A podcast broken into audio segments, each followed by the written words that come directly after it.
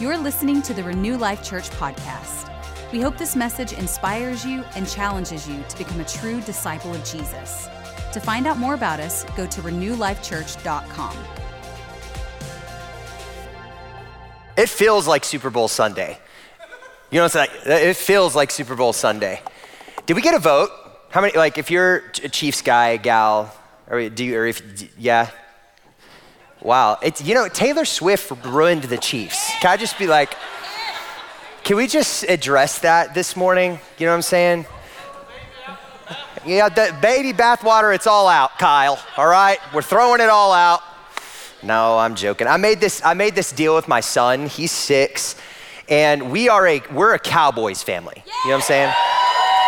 So yeah, we're cow, Cowboys family. And I, made, I actually made this deal with my son. He's six, and he's still at the, the stage of life where he's really like cheering on teams based on how cool their name is. Like, who wants to cheer for the Dolphins? You know what I'm saying?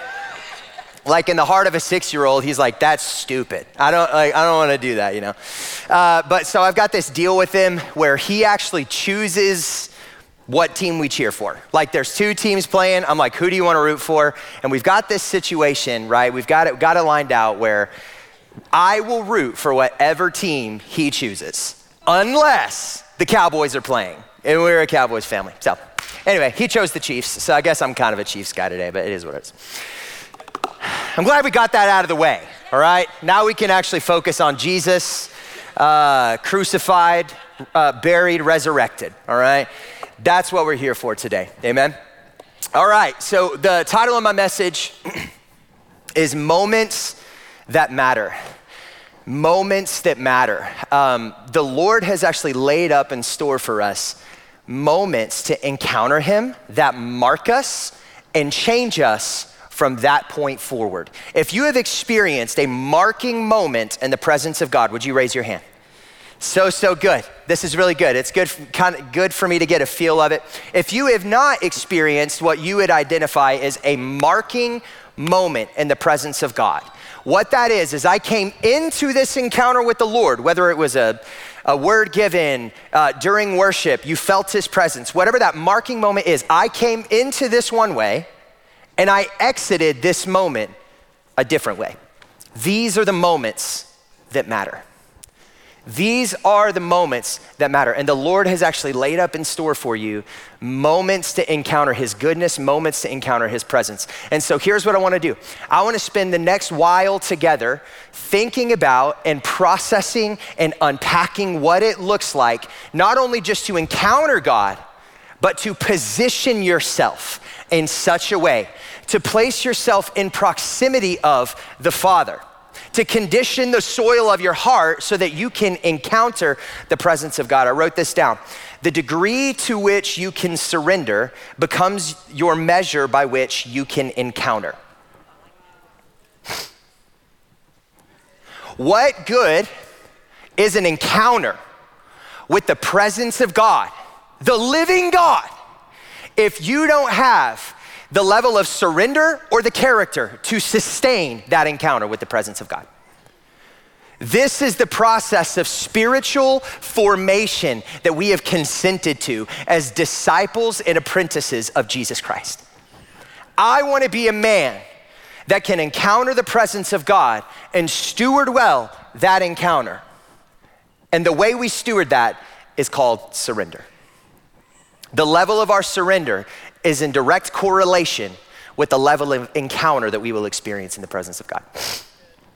I grew up Pentecostal, all right? So, anybody else grow up Pentecostal? All right, good. I just need to know, all right, where my crazy ones are at, all right? So, uh, we, I, so I grew up Pentecostal, and for those of you who don't know what that is, I mean, it was like gifts to the Spirit, always turned on, like always turned on. So I grew up in a denomination called the Assemblies of God. And so um, it was marked by encounters and moments of encounters with the presence of God. Okay, so I mean, I grew up in a youth group where we would do all night prayer meetings. Like we would get there and we would just pray all night and just see what happened. usually got pretty wild, right? I grew up in the type of church where if the music was this good, you'd catch us making laps around the room. You know what I'm saying? We're like, we're running laps, we're waving flags, we've got like all types of stuff. Guys, I did a lot of stuff growing up. I did, I did puppet, like spirit filled puppet routines. Competitively, actually. True story. This is the environment I grew up in. And uh, I actually have very distinct memories. I mean, I could stand up here for hours and tell you encounter after encounter after encounter that I have experienced in the presence of God. I do believe this that somewhere along the way, oftentimes, in the seemingly mundane process of spiritual formation, it's really easy to look up and to struggle to remember when your last encounter with God was. Once again, let me define an encounter. I came in one way and I left marked another way. I do not want to be the type of man, I do not want to be the type of spiritual family and body that has to reflect six years to remember the last time I encountered the living God. I don't want to be the type man, I don't want to be the type body that has to reflect six months, six weeks, six days without remembering my last encounter with the living, breathing God who has laid up in store for you opportunity after opportunity to encounter his presence. It is moments in the presence of God where we become marked and we change forever. So I, I, have found myself for about the past three months or so in my personal prayer life really pursuing these types of moments with the Lord talking about the moments that you can't unexperience. It's like you've entered a new category of existence. Like once you've felt God and experienced God in a certain way, there's actually no going back. And I found myself just crying out to the Lord, like, I want to feel you and experience you as I did in my youth. I want to be marked in moments, momentary encounters with you. And uh, I, I, was I was at a pastor's conference three weeks ago, right, Kyle? Um, our, our pastoral team went, um, us, our wives, and it, it was honestly incredible. Uh, Jesus culture in Sacramento, really, really cool, uh, incredible thing. Anyway, Corey Russell, you remember Corey Russell? Was anybody here for the 10 year anniversary service here in this room? Um, that, that guy, he's different it's a different type of like preaching. Like it, it, honestly feels like he's cut from that same kind of Pentecostal cloth I was raised up in, you know, where it's like more screaming than talking. Your face is more red than white. That's kind of that's kind of the environment I grew up in. And uh, man, he preached. I don't remember a thing he said. That's the truth. All right. but what I do remember is this. I'm just being honest. All right. Now, don't come up to me and tell me that. That'll hurt my feelings, okay? I don't need you telling me. I don't remember a thing you said. That, never mind. Yeah, that, please, please don't do that, okay? I don't know if my soul can handle that. Um, but what I do remember is this after he preached this message, incredible message, I'm sure. and I say this kind of jokingly, but honestly, I was like, the Lord is here tonight and I'm gonna go get him. I'm gonna go get him. Whew. I feel like the heart rush even now thinking about it. But there's this like contention inside of you that says, like, the Lord is here and I'm going to lay claim to the Father's heart. And I'm not going to leave this place until something shifts inside of me. These are the moments that matter. So he preaches, and then there's this response at the end. And I've been praying this prayer Lord, I want to encounter you like I did 20 years ago. Corey Russell uses the words. He says, Some of you are in the room and you need to experience the Father like you did 20 years ago. That joker read my mail. So Braden goes down to the front, and he was, he was the first dude down there him and his six foot five body just standing all up in the camera shot up here in the front. hands raised and just, man, going after the Lord. And I was like, I'm, I'm next. I'm next. So I come down to the front and I'm standing there, I'm worshiping. I don't know how long, probably 20 minutes, 30 minutes, I don't know. I just, I was lost in this moment. And if you've ever been in the presence of God in, in this way, you know that He can say in a fraction of a second something that will change the next decade of your life. And it was moment after moment after moment for 20 to 30 minutes. It started like this. Lord, I don't know what I don't know what I need. I don't know what I'm here for. I just want you. I just I just want you. I want to encounter you like the days of my youth. I just want you. Moments later, it got really messy. Snot bubbles, tears, whole thing, right? This encounter with the Lord. So I walked back, I, I walked back after, after I kind of like wrapped up that moment, got myself together, you know, like got all the things, boogers and the, all of it. I go to the back and I'm standing in the back, and our, our group was actually sitting on the back row, like a bunch of Baptists up in there. You know what I'm saying? We have, I'm sorry if you're Baptist. I do love you. I love you. But like I said, I'm Pentecostal. We're front row people. You know what I'm saying? So we're uh, the whole rows, we're sitting in the back, and honestly, the sound was better in the back. That's really why we were back there. So we're, we're standing back there. So I get back there, and I'm like, I just know the Lord's not done yet with me. I'm in this really tender place. And so I just am like, well, I'm just gonna lay down somewhere. I got in the least conspicuous place, place I could imagine, right? So I lay behind the chairs in the back row. And I'm like, my right shoulder is touching the chairs, and I'm just like, hands in my face. I'm just encountering the presence of God and living for it, lost in his presence. Do you know Sarah Doan?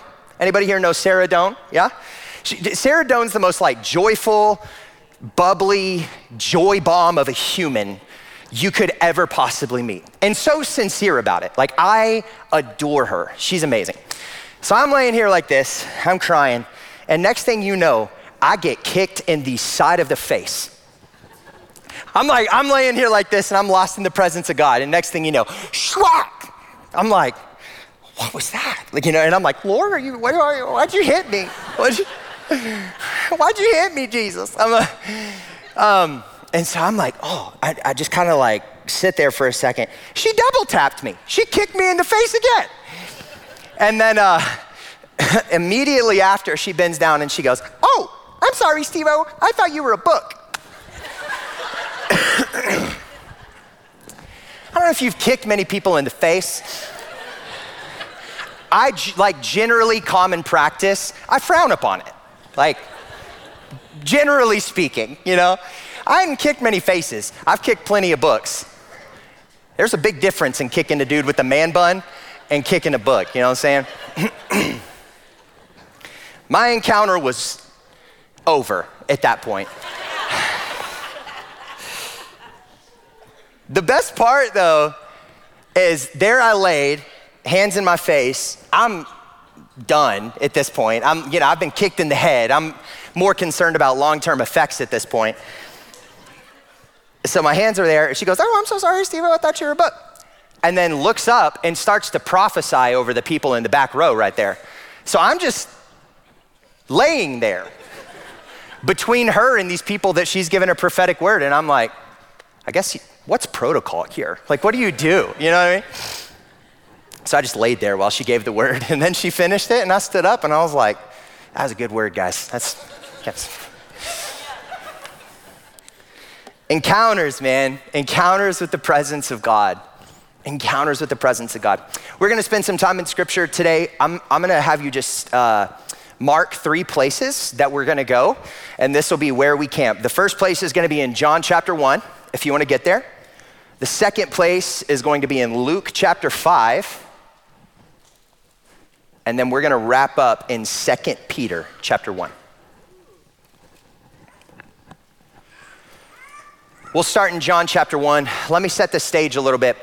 Um, we are going to be talking around Simon. Simon, who became Peter, Peter, who is the rock upon which the church is built. Peter's life was marked with encounter after encounter, failure after failure, victory after victory, rinse, repeat. Does that sound like anybody else's life a little bit? It sound, I'm like, it sounds about right, right? I think there's much to learn, and I'm really eager to dive in today. John chapter 1, starting in verse 35. It says this the following day, this is the day after John the Baptist has baptized Jesus. So that's where we are.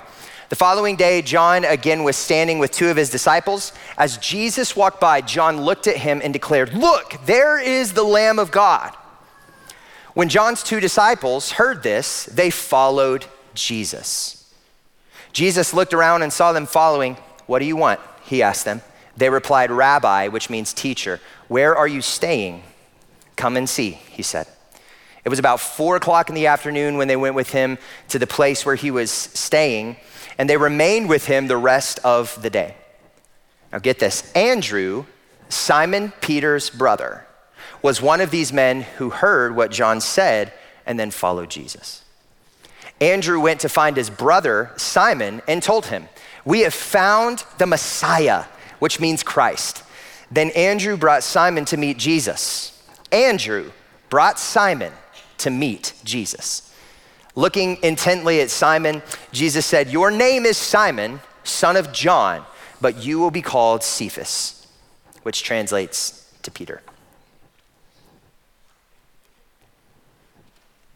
Let's go ahead and read in Luke chapter 5. So it's a bit of an ill defined time break from when they have that moment to this moment here. This is a very common story that we're going to read. This is where Simon actually becomes Peter.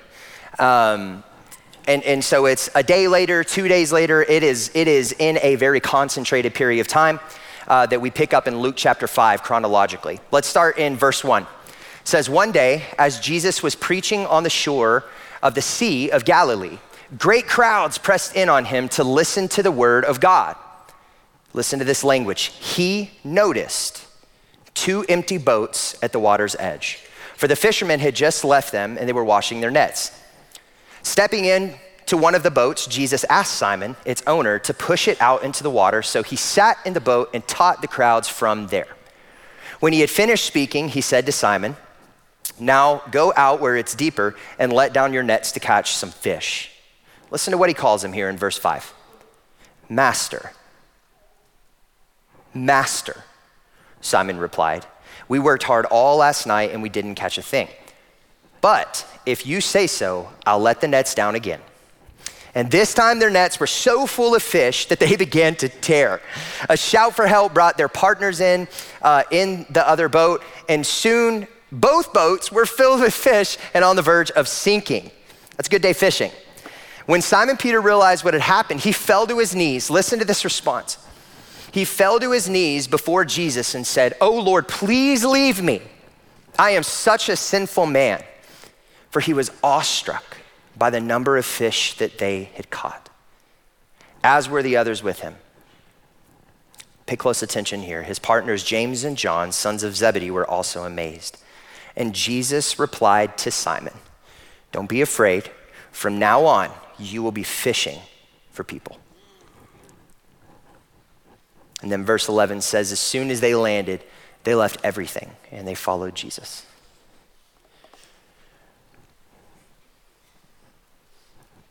See, this transformation, as we read about this transformation from Simon to Peter, this is clearly a moment that changed everything. You see, we all know that. Um, we all know that Peter dealt with some, some sin nature. We know that he dealt with some flesh. He dealt with some stuff um, as, as, as life goes on. And we read in verse 11, uh, verse 11 uh, as soon as they landed, they left everything and they followed Jesus. We know this about Peter. So Peter was a bit of a uh, loudmouth. If you, you, you watched The Chosen, have you seen The Chosen? Um, it, it, does a really good job of personifying Peter. But if you read the Gospels, um, you really get a good representation of Peter's personality. So Peter's the guy, they're in the garden. Jesus asks his disciples to come pray. And um, Peter, whenever the, the, the, guards come to arrest Jesus, Peter stands up with a sword and shwah, cuts the guy's ear off. And Jesus is like, Peter, like, and then fixes the guy's ear, right? This is Peter. Uh, Peter's also the one that told Jesus, uh, Jesus tells him, like, Peter, surely you're going to den- deny me three times uh, by the time the rooster crows. And Peter goes, Jesus, you got me confused with Judas or something. That ain't, like, I ain't going to do that. There's no way. Sure enough, denies him three times by the time the rooster crows. He's also the one that's popping off periodically. He's the one that's just kind of like says it. Like if it comes to his mind, he's just going to say. You know anybody like that? It just comes, you know a few of them? Don't elbow people, please. It's not. Uh, like on the, the mountain during the transfiguration, they're in this awestruck moment. They're in this awestruck moment and just like an awe and wonder of what God is doing. And Peter goes, We should build a monument. Let's build, let's, we're gonna build a monument. And everybody's like, Dude, just please shut up. Just chill, okay? Just take a breath, chill. The ongoing refinement process of discipleship and sanctification in no way diminishes the significance, the impact, or the lasting potency of a moment with Jesus. Now, here's what I mean by that Simon had an incredible encounter in the presence of God. So incredible, in fact, that his name was changed to Peter. He dropped everything. He quit his business. He turned it all in. He left his family. He left his friends. And he said, I can't unsee what I've seen. I can't unexperience what I've experienced. Like you, used my boat to perform a miracle. Like my life is yours. Peter has had experiences, yet he still wrestles with symptoms of flesh. The process of spiritual formation is an extended process by which we become more like Christ. So it's easy to get lost at times in our failures and our struggles and our temptations and our messing up and cutting a guard's ear off or in like, it's easy to get lost in that and to actually reflect on a moment that you had with God and go, was it real? Because I'm still me. Like, did, is it my fault? Did I like, was it emotionalism? Was it like, I have to believe that Peter actually would wonder that from time to time. But what I love is this is what we read after there's this miraculous moment. This miraculous moment where Jesus brings fish into Peter's boat. Peter's response is this Oh Lord, please leave me. I'm such a sinful man. That's verse 8. Please, please leave me. I'm not worthy. I'm a sinful man. I'm not, I'm not good enough. i am going to blow it again. It's what I do, it's what people said I do. Like, I'm not worthy. And to our resistance, Jesus always kindly draws us in. And he says, Fear not, Peter. I know who you are. I'm going to make you fisher of men. Fear not, Peter. I know who you are. Jesus knows who you are. He knows you, He sees you. And He welcomes you to follow Him.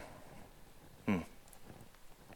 Let us not ever get lost in the struggle, the daily temptation, the refinement process of spiritual formation, because moments are actually intended to give way to extended seasons. You know why Jesus performed that miracle on Peter's boat?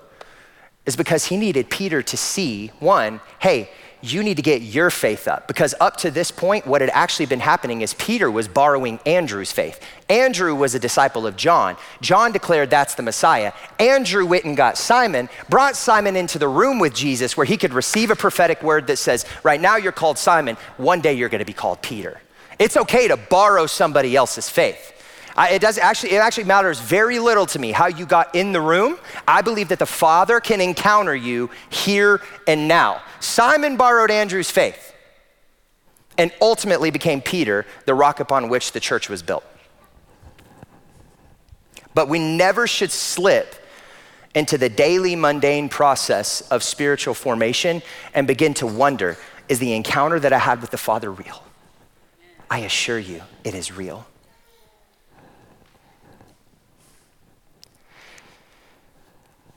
Peter gives us the keys in 2 Peter chapter 1. If you want to turn there, we're going to read in just a moment.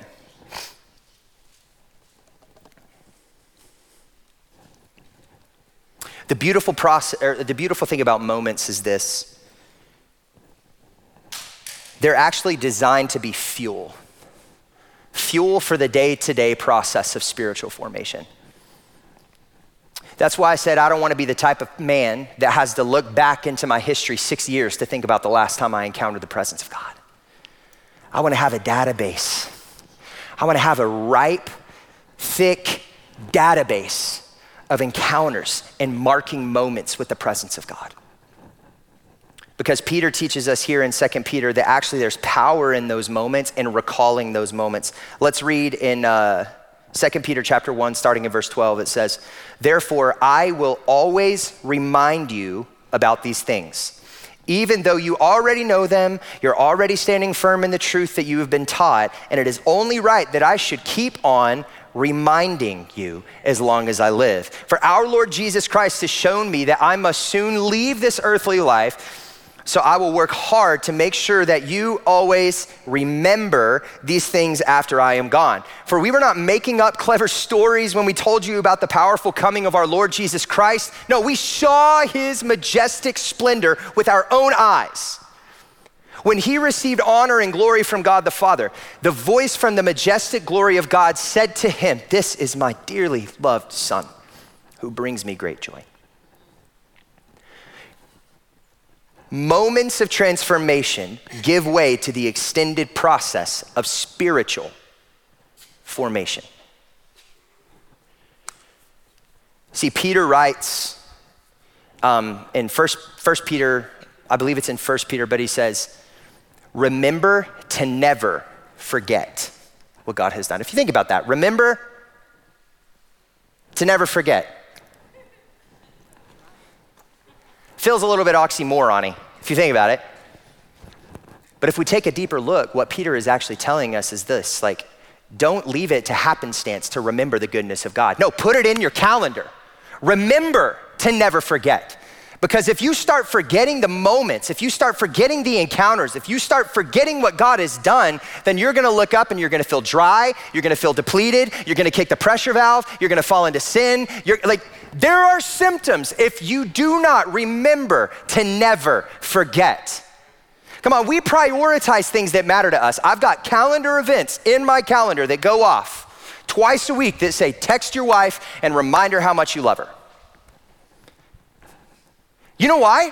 Because I am going to remember to never forget where we've come from. I'm going to remember to never forget how much she means to me. If it matters to you, then you're going to make space for it, you're going to make time for it, and you are going to make sure that you remember to never forget. I am not going to leave the recollection of the things that have happened to me over the course of my life to chance. Oh, yeah, I remember that. You know why Kyle can get up and do ministry time and say, The Lord reminded me of this story um, where, you know, I saw this pipeline and blah, blah, blah. You know why he can do that? It's because this man has a deep, deep well of encounters with the presence of God. So he's constantly looking for what the Lord might be up to in his daily life. The Lord wants to encounter you just like he did Peter. He met Peter on a boat. Why? Because he was speaking Peter's language. Peter got it. Come on, where do you work? Are you in oil and gas? Are you in this? Are you in that? What are your hobbies? Do you do this? Like wherever, like the Lord will actually meet you in that place. And just like Peter had this moment that changed everything, before that ever actually happened, he met Simon in a living room because of Andrew's hunger. Andrew's hunger brought Simon into the room so that Jesus could tee up perfectly this great exchange that's ultimately going to happen in Simon's life. It's like he gave him a breadcrumb. a breadcrumb and said, Hey, Simon, right? Simon, one day you're going to be called Cephas.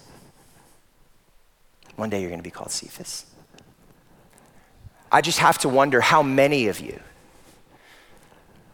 have received breadcrumbs from the Lord. Maybe it looks like a prophetic word. Maybe it looks like something that happened in a moment of prayer where the Lord has said, like, hey, it's coming. Like, it's that thing, it's going to happen. See, the reason he gives these breadcrumbs, the reason he gives these words are to establish us on a trajectory so that we can encounter his presence. If my target is to wind up in Maine and I look up and I'm in California, I've made a mistake. Likewise, in our spiritual formation, when I've been marked, I'm not ch- chasing the next whim. I'm not, I'm not chasing the next thing. I'm not chasing the next job opportunity, or I'm not trying to fulfill my soul through this or through that, or like trying to like constantly change and manipulate the situation so it feels good for me or I can operate in my gifting. No, like I have been marked by the presence of God and I cannot unexperience what I've experienced. So now where He goes, I must go. When you're steadfast in your purpose, when you're steadfast in your, in, in, in your season, it allows you to stay focused on a trajectory. I recently read this I recently er, heard it in a podcast actually, but a guy was talking about the migratory pattern of a monarch butterfly.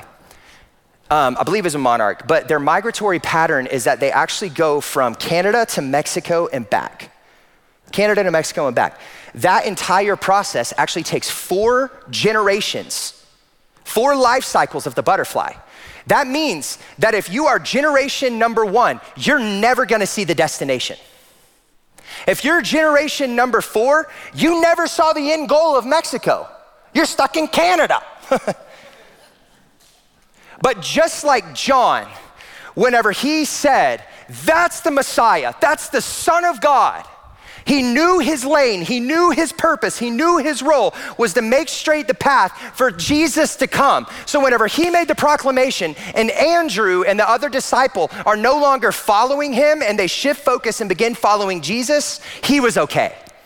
Because he understood that he's the second leg of the journey. It's not about him, it never was about him. It was about the coming of the Messiah. It's about Jesus. Can I tell you something? It's actually not about you. It's not about what feels good.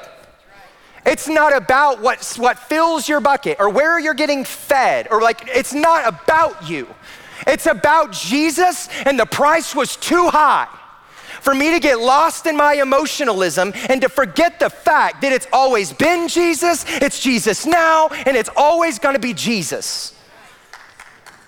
Can we be so confident in ourselves, such as John, just like John the Baptist, that when these men that he's poured into, hours and hours and they, they've been imprisoned they've been, they've been in binds they've broke bread together but he says that's jesus. And andrew goes i love you but i must follow him. I love you but i must follow him. Can you know your role can you know your role and understand that you might not see the promised land because you're second generation and it's going to take four generations to get this cycle thing, to use the illustration? And can you actually just be okay with that? Stop chasing whims. Stop chasing highs. Stop. Ch- pursue encounters with the presence of God and let that be a light to your path and a lamp to your feet.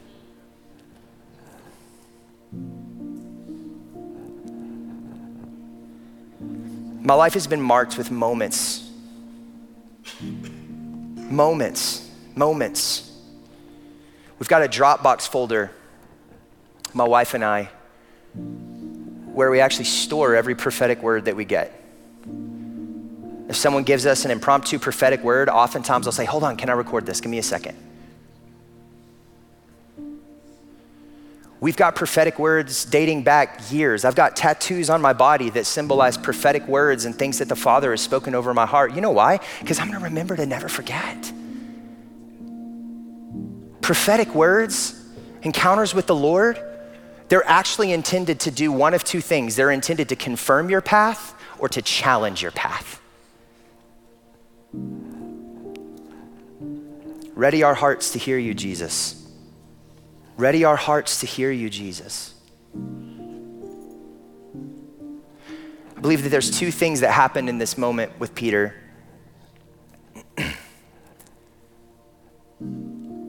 One, God changes him from Simon to Peter. At the end of Luke chapter 5, that's the last time we ever hear Simon referred to. He was marked, he's different. That's something only the Father can do.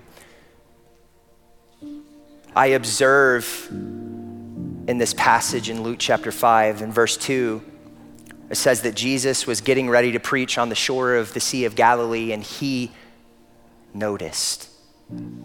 He noticed the boats. I have to imagine he's walking on the sea and he sees the boats. And then he sees Simon. And he goes, I remember that guy. And so he notices him and then he approaches him. He actually preaches this message sitting in Simon's boat. That could be an awkward sit if you're Simon. Hey, can I borrow your boat and preach? I wonder, I wonder if Jesus was long winded. That's what I wonder.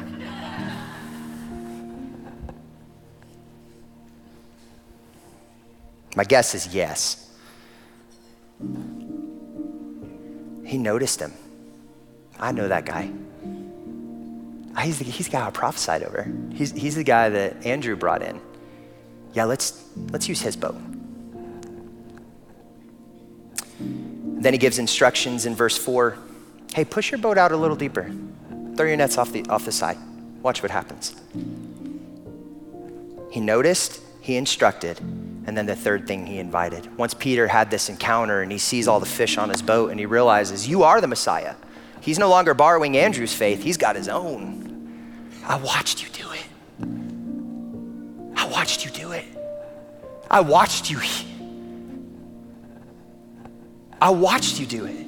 I've got my own experience now. Like, and his response is, Please leave me. I'm sinful. I don't deserve your presence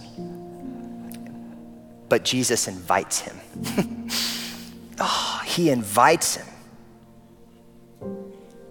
So Jesus notices you, like he sees you in your season. He'll give instructions to you, he'll give you instructions, and then he's always going to give an invitation. God's so like God. That's so like God that when we resist him, he just draws us in closer. I, am not worthy. I don't, like Jesus, I'm not, I can't. He says, No, like, I know you. I see you. I want you. I long for you. And that's what he would say over you today. I notice you. I'll give you instructions. And just come with me. Come on, will you come with him? Come with me.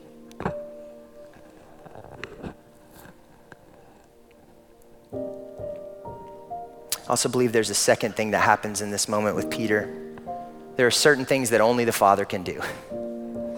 But then there's something that happened, something that happened in the heart of Simon. There was this curiosity that he would actually find himself on the shore of the Sea of Galilee in the exact moment that Jesus was there. You see, I believe there is this curiosity inside of Simon. I just want to know, like, is it real? Is he? I just need an, I don't know. So he's just going to put himself in proximity with the man who is Jesus just to see what might happen. The Father will meet you there too. If you don't have much faith to offer, maybe life's got you beat down. Maybe you're just new, like to faith in general, and you're like, I don't even know what this looks like, and you're just kind of here borrowing someone else's faith, whatever, that's okay. the Lord can meet you in that place too.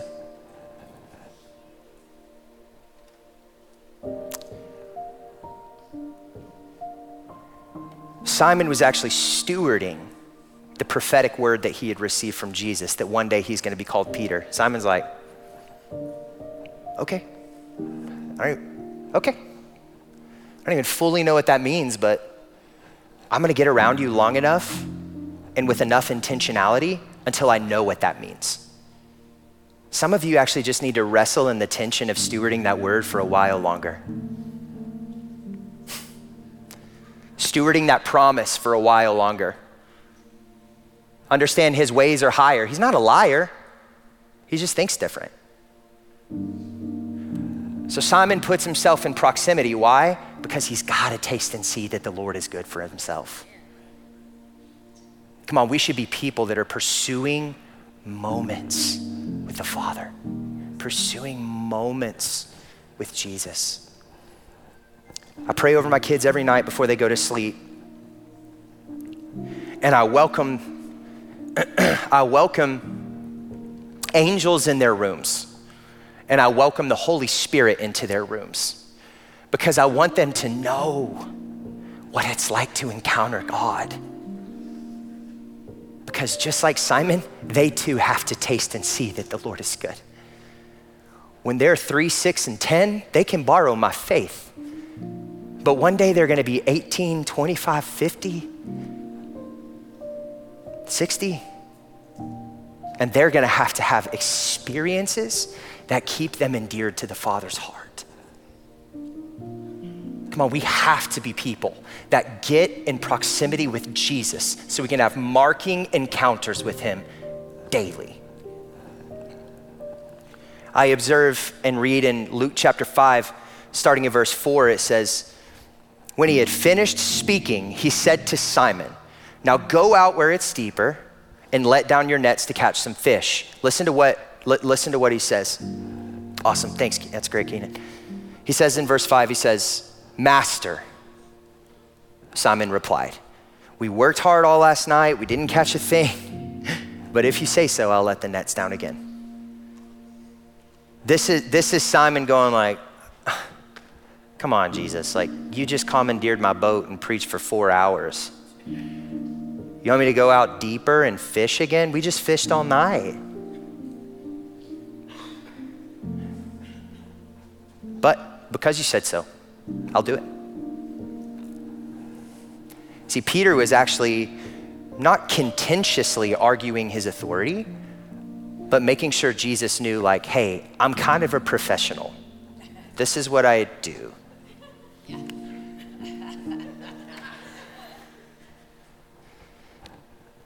And Jesus kindly just listens. Hmm? I imagine Jesus is like, I'm kind of a professional too. That's kind of what I do. You know what I'm saying? And uh, the fact that Simon calls Jesus master indicates that there is at least a certain level of authority that Simon is willing to give Jesus. Master, because you said so, I'll do it. In Hebrew, the, the word that he uses there is epistates, which translates to commander or overseer. Okay, so he says, commander, overseer, because you said it, I'll do it. Here's the reality he still activated his faith and did what Jesus said, even though there was maybe a little bit of hesitation or reluctancy. Why? Because he gave Jesus an authority spot in his life. But let's fast forward to Luke chapter 5, verse 8. Come on, please lean in. Get this. Luke 5 8 says this When Simon Peter realized what had happened, this is after the miracle, he fell to his knees before Jesus and said, Oh Lord, please leave me. I'm such a sinful man. Over the course of three verses, verse 5 to verse 8, we have gone from master to Lord. Let me tell you what Hebrew, what, what the Hebrew word is there. It's kuros, which is properly a person exercising absolute ownership rights absolute ownership rights. You see, when he's master, I still reserve the right to kick the pressure valve. You are my commander, you are my overseer, but I can leave.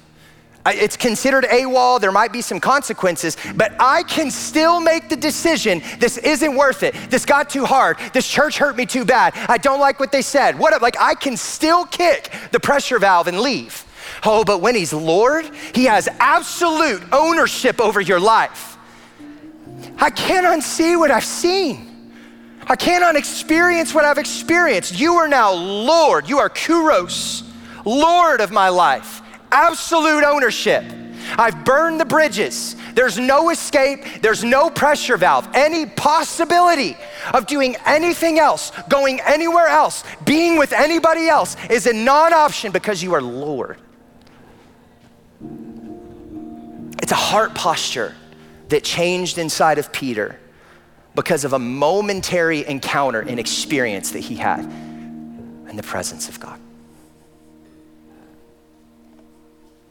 And then Jesus invites him I'll make you a fisher of men. Walk with me. Behind every encounter is an invitation. Do you hear that? Behind every encounter is an invitation. Walk with me a little closer. Stay with me a little longer. If you're looking for directive in your life, pursue encounters with the Father. Thanks for listening. We hope you felt encouraged by today's message. If you need prayer or would like to connect with us, find us on social media or by going to renewlifechurch.com.